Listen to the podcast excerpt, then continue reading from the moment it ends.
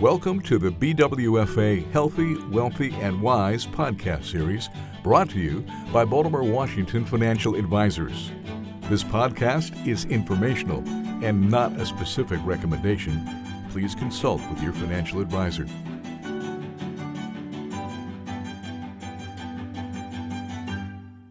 Hello, and thank you for listening. This is Sandy Hornor, Managing Director of Wealth Management at Baltimore Washington Financial Advisors. Today, I want to talk to you about the iPhone feature that you really need to activate before you die. Now, in all seriousness, I think for a lot of people, this could be really, really helpful information. I just finished reading an article in the Wall Street Journal in the personal technology section, an article by Joanna Stern, and I want to share its contents with you because, again, I think this will be really helpful for a lot of people. So, if you think about all the myriad things we need to ponder when planning for life after we're gone, one of those big question marks is what about all of your technology? Passwords, usernames, access, pictures, contacts, emails.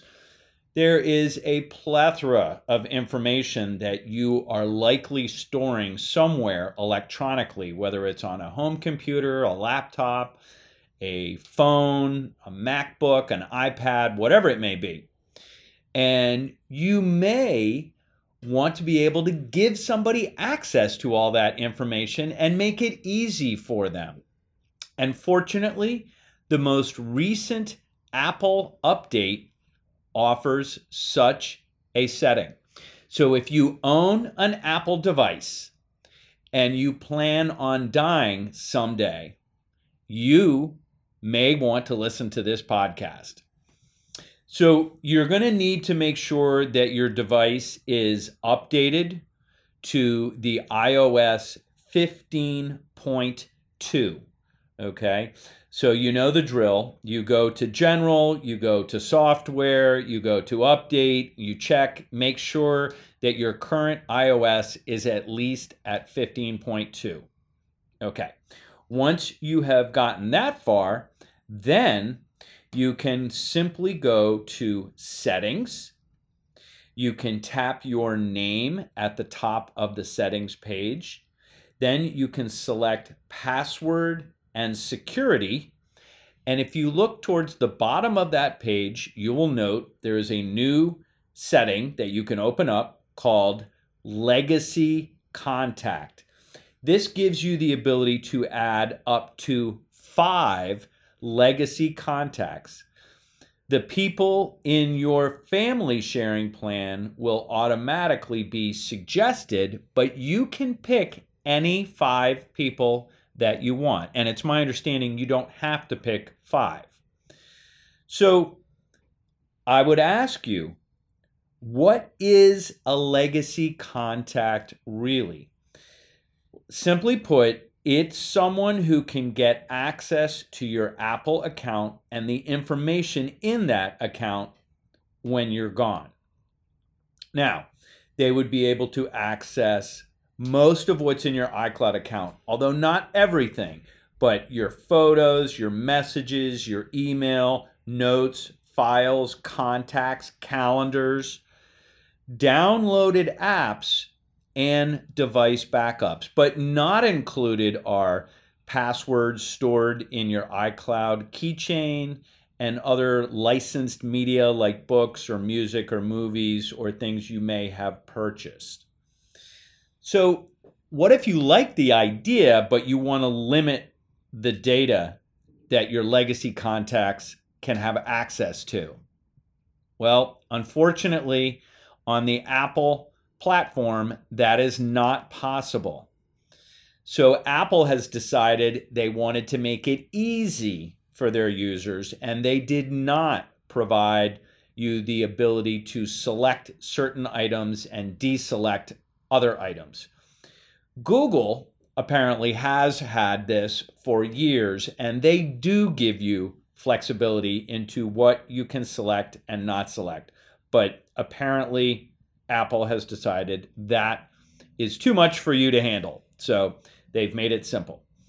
So, how does a legacy contact gain access to your information after you pass away? When you add people as your legacy contact, they're assigned an access key. If the legacy contacts have Apple devices already, you can simply send keys to them via messages. If the receiver, so if the recipient, your legacy contact, has iOS 15.2 or later, that's the operating system that we talked about at the beginning that you have to have updated. It is available now. Then the key will be stored locally in an encrypted location right on that device. Apple also has a print option, so you can print out the access key and give it to your legacy contacts to hold with other important documents.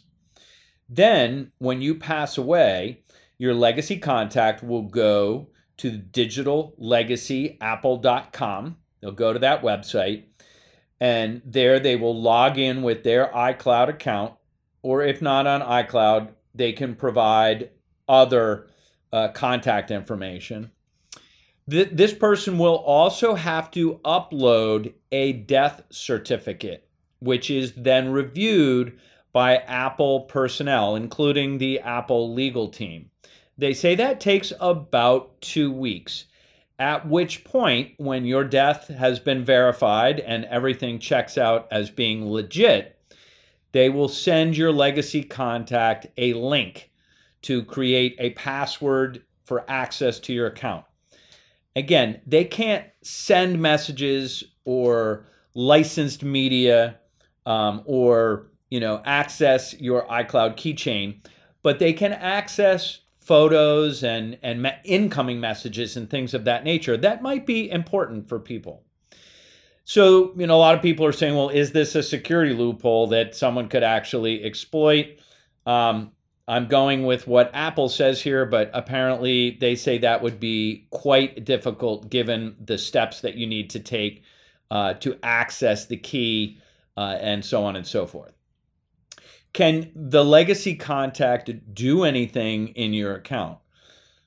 As I said, only access your messages, your photos, the things that we've already discussed. They won't be able to uh, send any messages. They won't be able to access those uh, previously stated items like iCloud keychain or licensed media. And so begs the question, you know, why not just give my loved ones uh, my, you know, legacy contact, if you will? Why not just give them my password and my usernames, and then I don't have to go through this step? Well, because your password and your username may change and yeah, you could give them a password and username, making sure that if you change anything at any point, you let them know what the new password and username is. Um, but that also potentially gives them complete access to your device while you may be still on planet Earth. And it also uh, is a lot easier in the long run with this setup because they can do it literally from anywhere. They don't need access to your personal device and they will be able to create their own pathway to your information, as we've stated. So, who do you pick for your legacy contact? Uh, is it your favorite child? Uh, is it your attorney? Is it your next door neighbor? Is it your spouse? I, I don't know. You'll need to think carefully about that. You'll really want to consider who you want to have access to your data. Um, you know, and like all estate planning needs, you want to pick somebody who you hope will outlive you, um, someone who is trustworthy as well as a little bit of tech savviness would probably be a good thing. So, the iPhone feature that you should be sure to activate before you die.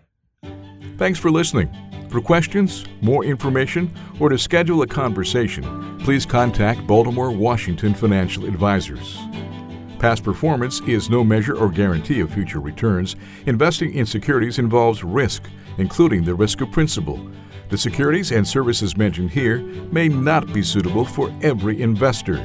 You should discuss these with your advisor prior to making a final determination based on your risk tolerance, your investment objectives, and your financial situation.